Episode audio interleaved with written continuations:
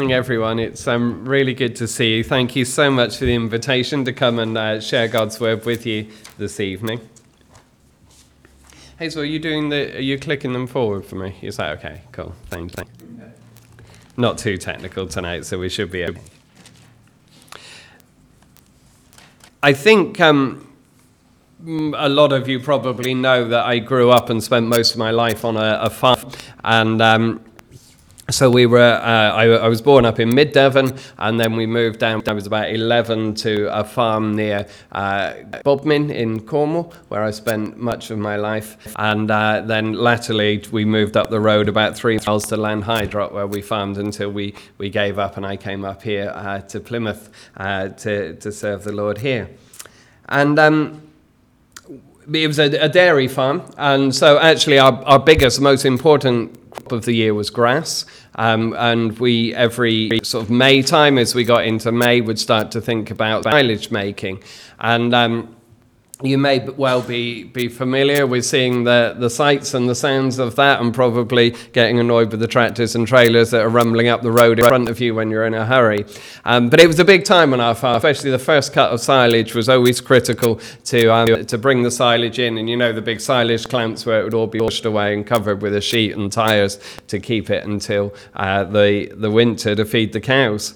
And um, the, the, when you get used to it, you, you kind of know how it's going by the sound. Even if I wasn't on the team making the silage, you could hear the hum of the forager um, from a long way away. Once it started up, it was always a good noise. You, a bit like a, a, sort of bee going somewhere. It would just sort of hum and drone away. And you knew then, as long as it was making that noise, things were, were going well. Um, what you always feared as a, a farmer, of course, was breakdowns. As one old farmer said, if you've got two bits of iron, one of them will break break. And um, that was always the issue that you faced as the um, day unfolded was uh, if anything was going to break or snap or puncture or, something. And um, if you were, uh, you can see on the picture the forager going. Um, my dad used to drive the forager very often, certainly when I was younger. And then um, I might have been on a tractor and trailer driving in and out, switching with the other tractors and trailers, carting the, the grass into the farmyard. And if you drove into the field to get your next load and saw dad stopped, your heart always sort of flipped a bit because um, you wondered what had gone wrong, uh, if there was something that had happened. Um, but every so often, towards the end of the day, he'd stop when there was nothing wrong. Um, well, nothing too major anyway. And you see that he'd gone around to the back of the forager and he'd started to use the sharpening bar on the blades because inside the drum at the bottom of the spout that you can see, you know, it starts with a roller that pulls it in and then it goes through this drum where big uh, steel blades, about yeah, about that big, probably four inches across, and and uh, around on a, a drum that was spinning at an incredible speed, and those knives would cut the grass from being, you know, this long or whatever it was, down to something that was comfortable for the cows to eat to encourage them to eat well in the winter. So maybe cutting it down to, to two or three inches. Uh, and those blades were a lot of the noise, and um, and it used to an incredible thing really, and it would suck through, and it caused a draft that then sent it up out of the spout and into the trailer. And um, as the day wore on, those big steel blades would gradually blunt as um, tons and tons of grass went through them. And Dan would stop because he sensed the machine wasn't running as well as it had been. And, um, and for 10 minutes or so, he'd be out with a grinding sort of stone that was built into it to put an edge back onto those blades and uh, to get it back to so that it's running efficiently and well. So um, if that was all it was, and you thought to yourself, "Dad's just sharpening the machine," that was all right. Um, nothing too major, and we could go on again um, with the day. It's good, isn't it, sometimes to stop and sharpen. Um, I think our faith needs that sometimes, and certainly does. Um, things can blunt as, as life takes its toll. And um, just the routine of life and the things that we do day after day and month after month and year after year. And back um, during the summer, I had um, four verses that came to me, four phrases, if you like, um, that were to do with me sharpening my own faith and my own life before the Lord. And um, I've kind of pulled them into to, to something that I can share with you. So it's kind of personal tonight, things that God had been saying to me. Uh, and things actually, I suppose, now, what, we're in October, aren't we? How did that happen? It was only July a minute ago. Um, yeah, the, over the weeks, um, I've kind of had to come back to a bit as well to see what I'm doing. That's the thing with God's word, isn't it? You can't just listen, can you? And go, oh, that was a lovely message, and go home. Um, when God's word's working, we've got to do stuff with it. It's uncomfortable, isn't it? but we do. We have to do stuff with what God is saying to us and teaching us. And so, if I may tonight, I'm going to share four phrases with you. And maybe just one of them, I don't know, will help you with, with sharpening your own life uh, and walk with the Saviour. And um, uh, maybe more than one, I don't know. But uh, allow God to do with it what He wants. That's the important thing. But maybe there'll be something useful to you. So if you have a, a Bible, um, the first phrase is going to pop up for us on the screen. That was a subtle hint there, well, well picked up, yeah. and um, we're going to turn to 1 Peter chapter 5. 1 Peter chapter 5.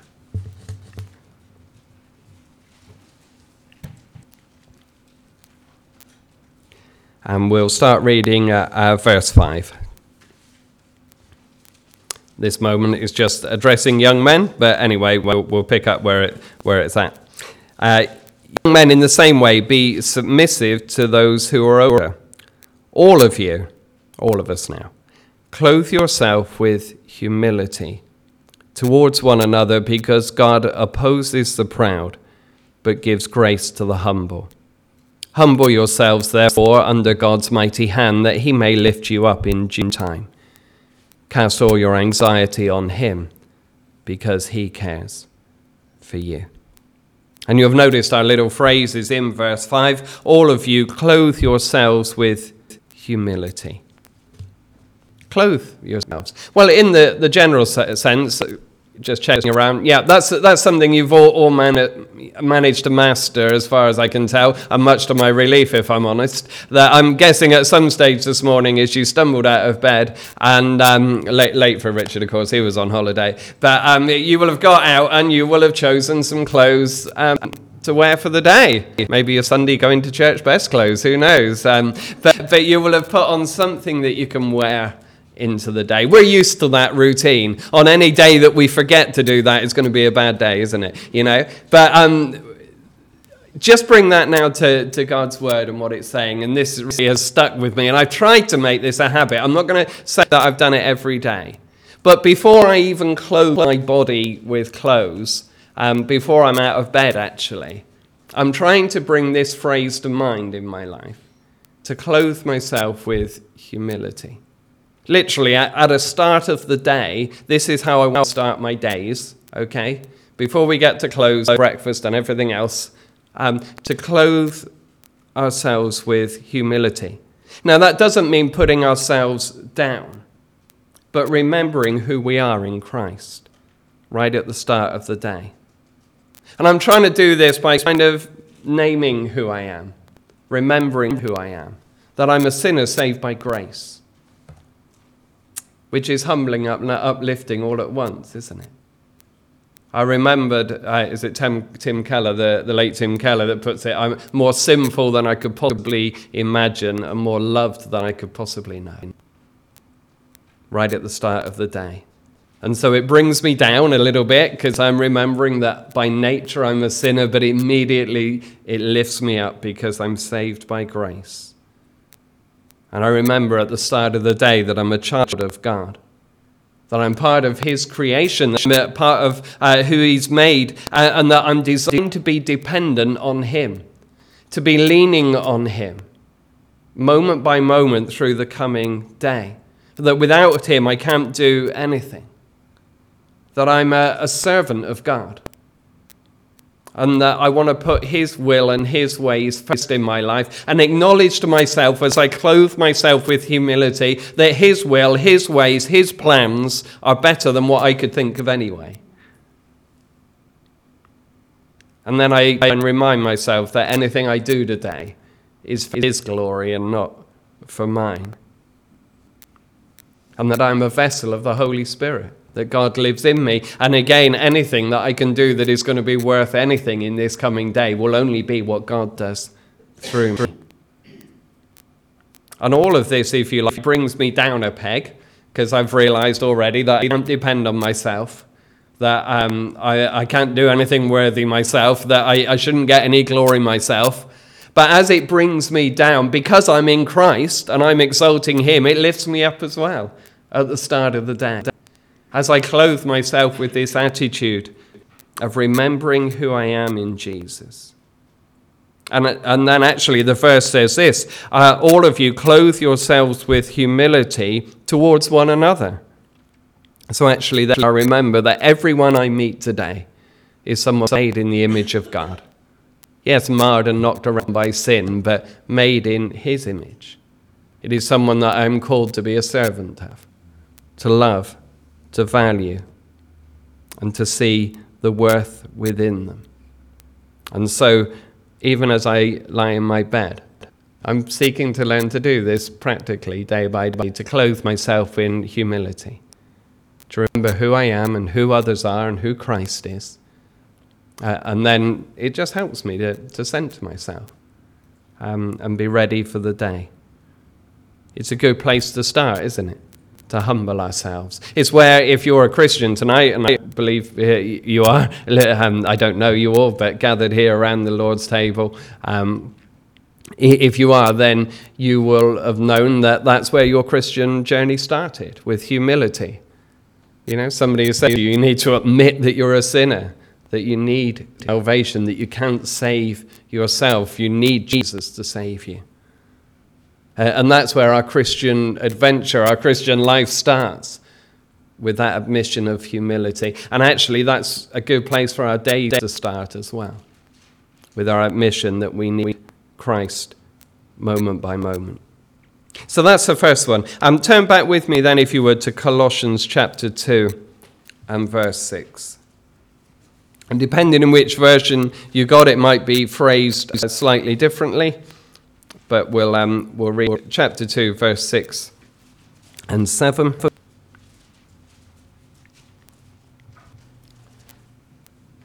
And it says this So then, just as you received Christ Jesus as Lord, continue to live in him, rooted and built up in him, strengthened in the faith as you were taught, and overflowing with thankfulness.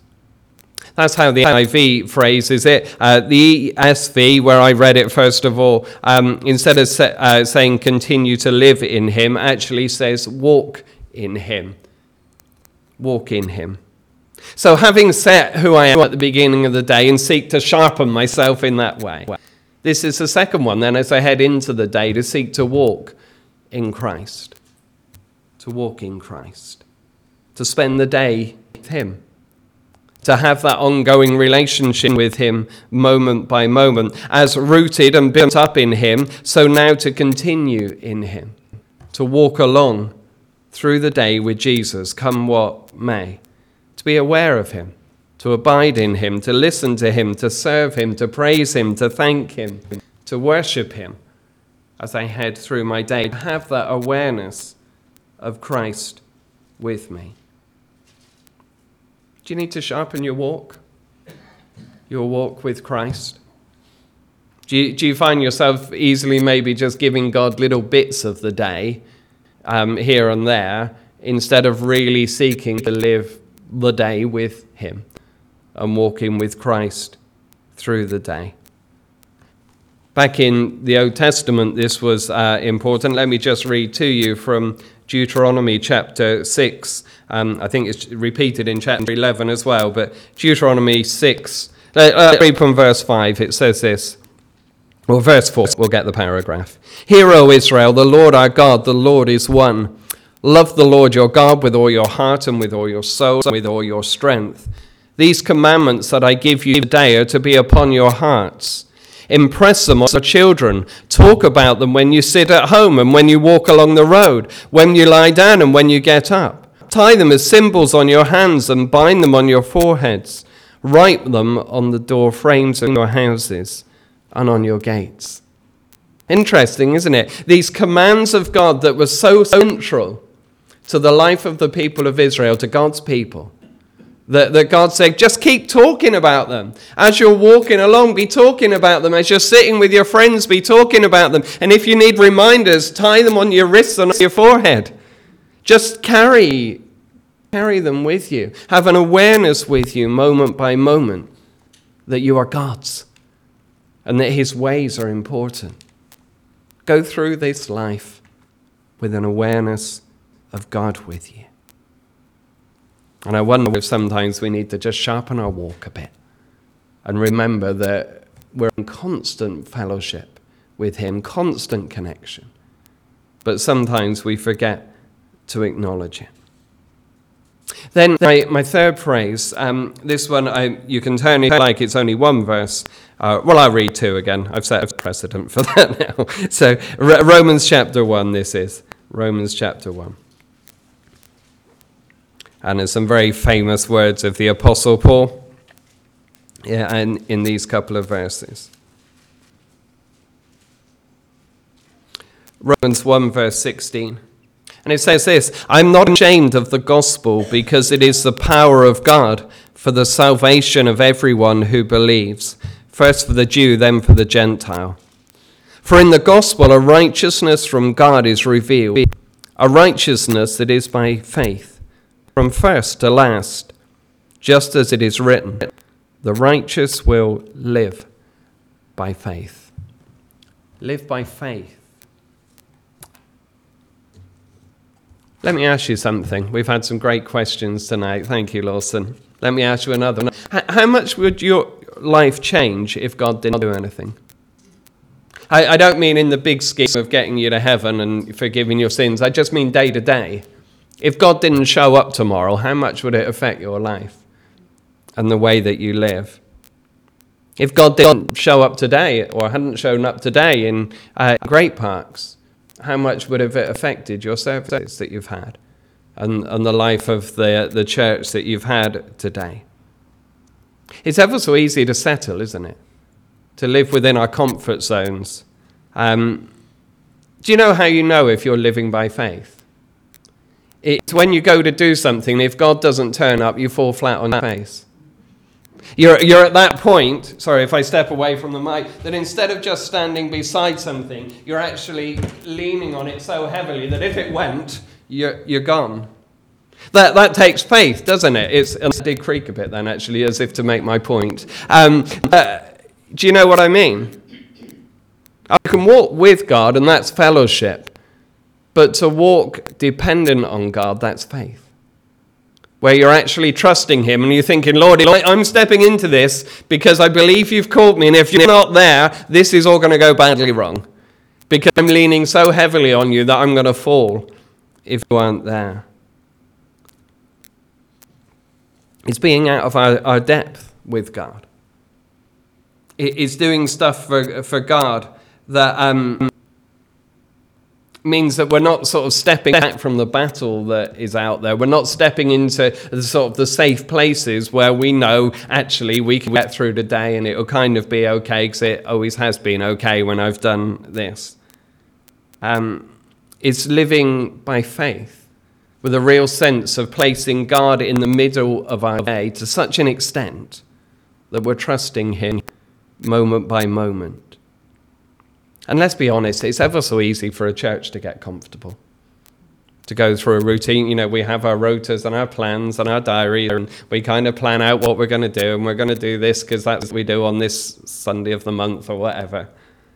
And, you know, musicians can play the notes in the right order, and leaders can give out the notice. Well, actually, most leaders can't give out the notices in order, but you know what I mean. You know, we, we kind of um, can, can go through and, and, and get things done, and, and then we all say, oh, that was nice, and go home. Um, we can pretty much do that without God, can't we? If we're honest. You know, Kath can play with or without God. She's just naturally brilliant on a keyboard, you know and um, you can all sing with or without God. But if we want God to move, if we want to meet here with the living God, if we want the Holy Spirit to take words that a preacher or someone is sharing and actually change people's lives, we need God for that. That is stepping into the world of faith. That is in the place when actually musicians aren't just playing the right notes in the right order, but they're playing in such a way that it's helping lead us all into worship and praise. That's when the people looking after the Sunday school aren't just entertaining the kids, but they're sharing their hearts and their love for the Savior. I'm praying for them that God will move. And, and, in these things, we're so dependent on God. There's nothing I can do tonight to change your life in any way to have any effect on you that will last un, until you get to the other side of that door, unless God shows up. And when we're aware of that, when we're leaning into that, with them we are doing a work of faith. Right there, we are pressing into God and saying, literally, God, if you don't show up, this is all for nothing. And we're all going to fall flat. It's that connection with God, that dependency on God, moment by moment, so that leaders can lead with vision, so that people can have conversations with others, not just in church, but out there in the world, that aren't just nice conversations, but are God inspired conversations that say words that are just for that moment, that can speak into someone's life. And somebody can almost say to us, How did you know that? You know those moments? That's God, isn't it? That, that's living by faith. That's trusting in Him with who we meet and what we say and where we go and what we do. To step out in obedience when God calls us to do something, not really knowing what, what, how this is going to go, and been this pathway before.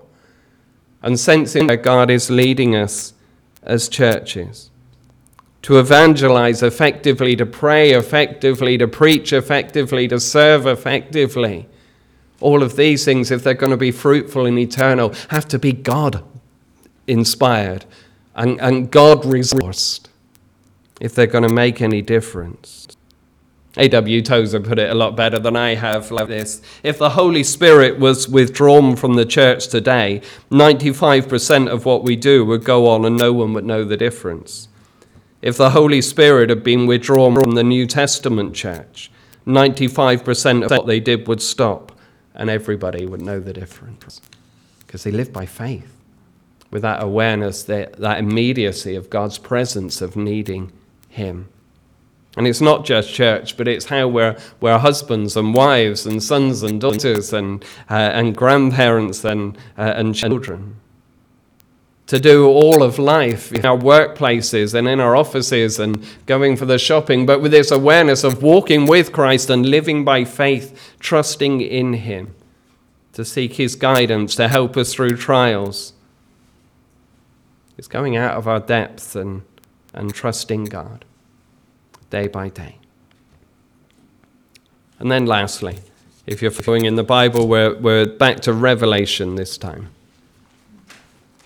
And maybe for me, the most challenging of them. Revelation chapter 2. So, um, the context here is that Jesus is writing letters to churches and um, I don't know how I feel about him doing this to Plymstock Chapel, where, uh, where I go, or how you feel about this. If, uh, if a letter dropped through a letterbox from the Lord, I'm giving you a little review on how you're doing. And um, yeah, it'd be a bit scary opening that one, wouldn't it? Well, it was for the Ephesians as well, but let's, let's just read the beginning of it. So, to the angel of the church in Ephesus, write, These are the words of him who holds the seven stars in his right hand and walks among the seven golden lampstands. I know your deeds, your hard work, and your perseverance. I know that you cannot tolerate wicked men, that you have tested those who claim to be apostles but are not, and have found them false. You have persevered and have endured hardship for my name, and have not grown weary. So far, so good. Yet, I hold this against you. You have forsaken your first love. Remember the height from which you were fallen. Repent and do the things you did at first. If you do not repent, I will come to you and remove your lampstand from its place. And we'll leave it there for a moment. And so, our, our fourth bit, if you like, of uh, our fourth phrase of our sharpening process is this one that we love as first. I was at a wedding what's today? Oh, yeah, a week ago yesterday. And um, a friend of mine was getting married up in mid Devon. And I had the privilege of just sharing God's word briefly, um, briefly at that service. And it's always the thing. If you've been, uh, who's been to a wedding this year? Some of you, yeah, yeah. Um, and you do that thing that you look at them, especially if you're married, and if you've been married a while, and you see all the, you know, the love and the romance, and you're thinking, yeah, reality will strike soon, and um, you can't help it, can you? Um, knowing what is to come. And of course, one of the things that um, we often say to people uh, as they get married is, is about looking after their love for each other amongst all the pressures of life and all the things that are going to happen. Because we're aware that in the humdrum of life you know it's not the, the wedding day or the honeymoon or the first couple of months back it's when life hits further along and things crash in and um, there's pressures from work and maybe there's kids to look after and things. And um, we all need reminding, don't we? Uh, those of us that are married to, to look after that love that we have because we know that love can grow cold. That we can actually lose that somewhere in the midst of everything else. And that's certainly true of our love for God as well.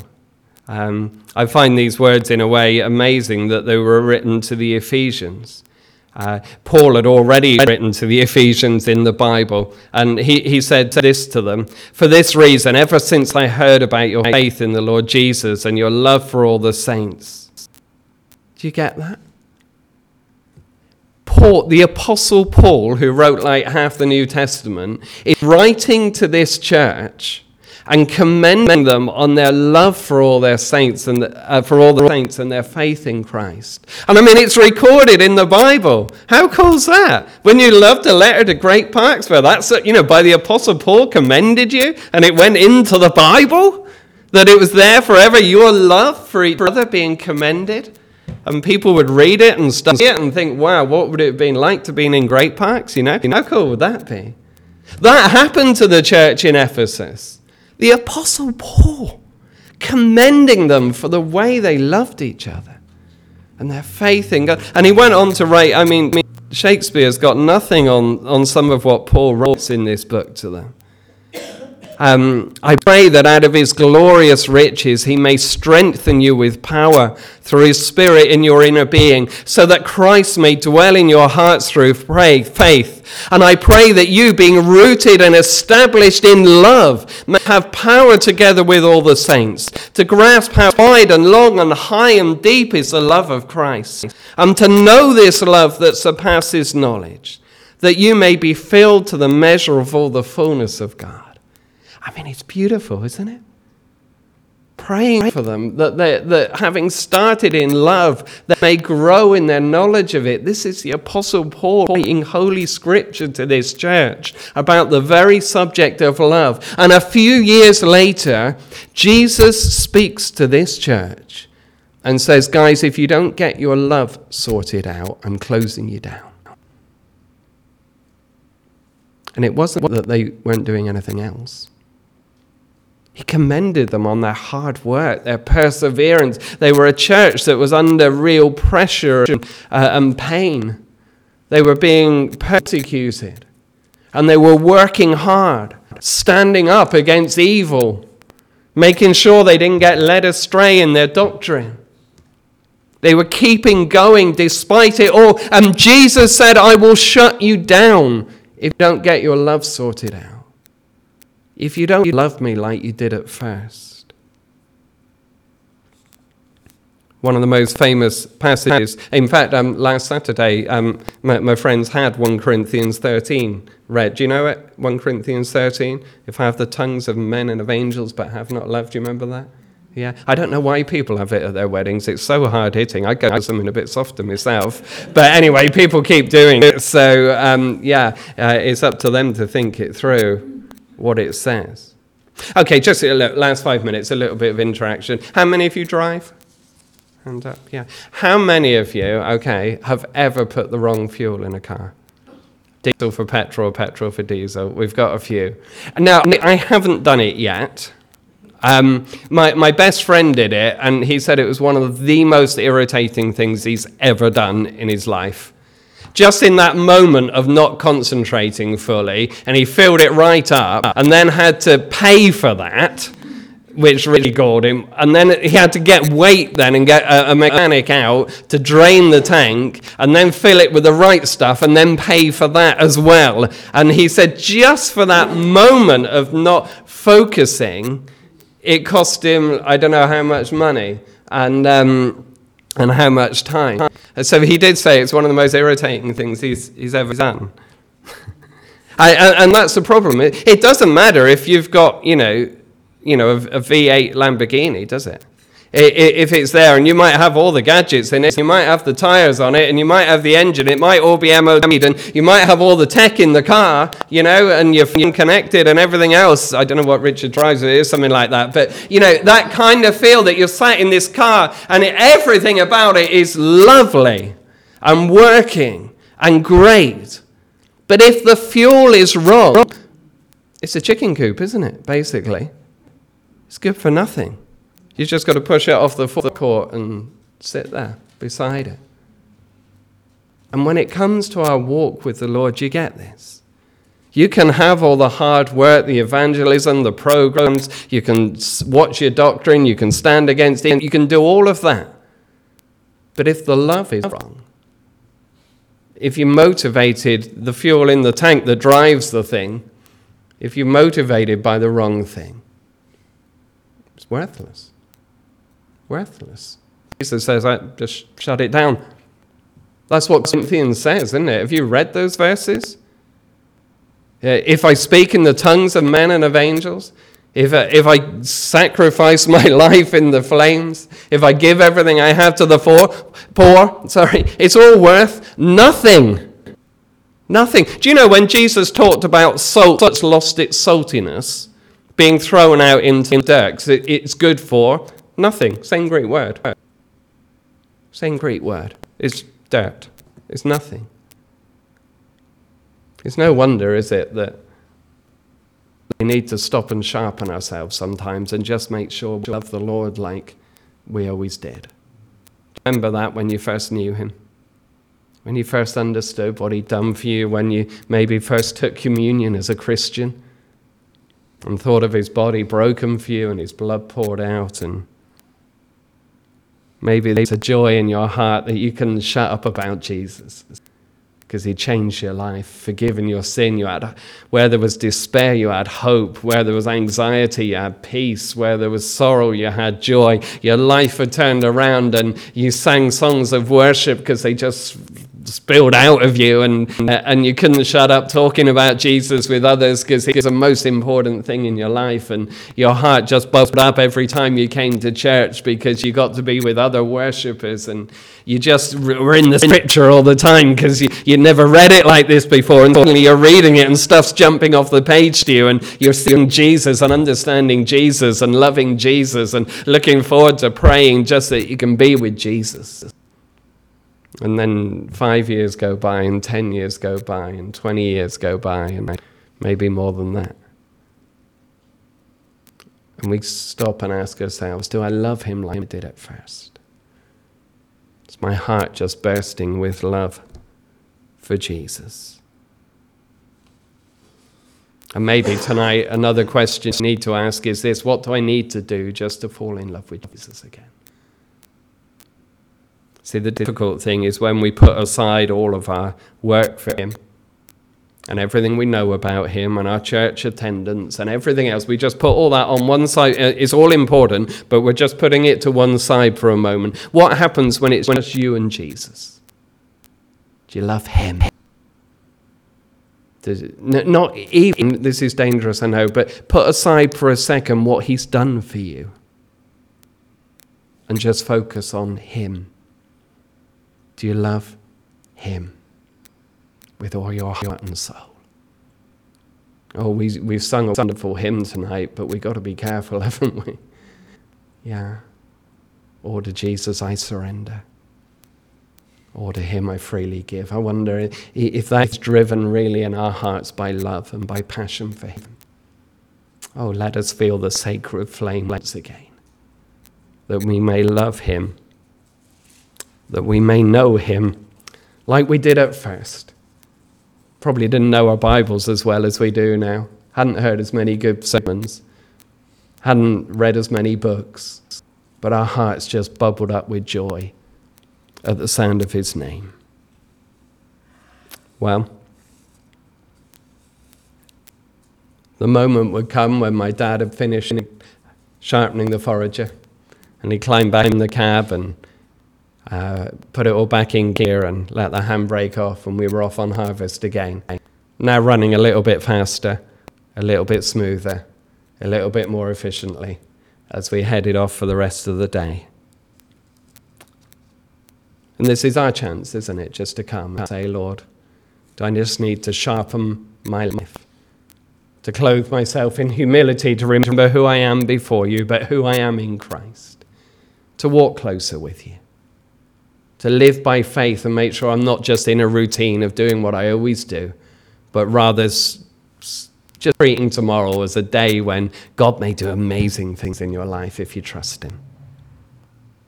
Making sure that we love Him like He has called us to.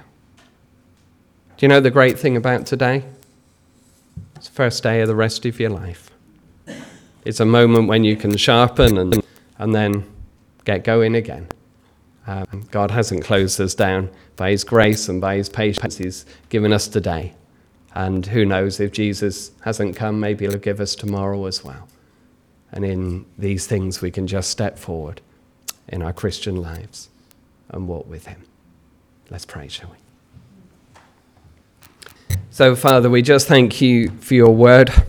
We thank you that it can come into our lives with power and remind us, Lord, of things that are very precious and very important.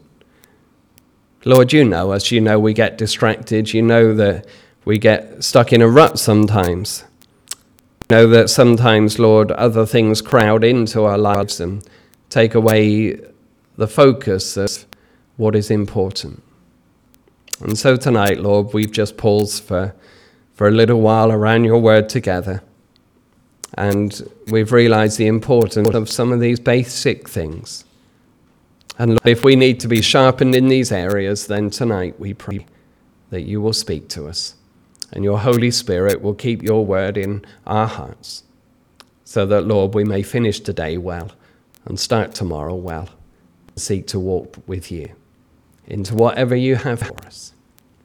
And Lord, for as we're gathered around your table tonight, for not loving you enough, Lord, we repent, we confess. And as the hymn writer said, Oh, light the flame within my heart, that I may love thee more and more until I see thee as thou art. Lead us on, Lord, we pray.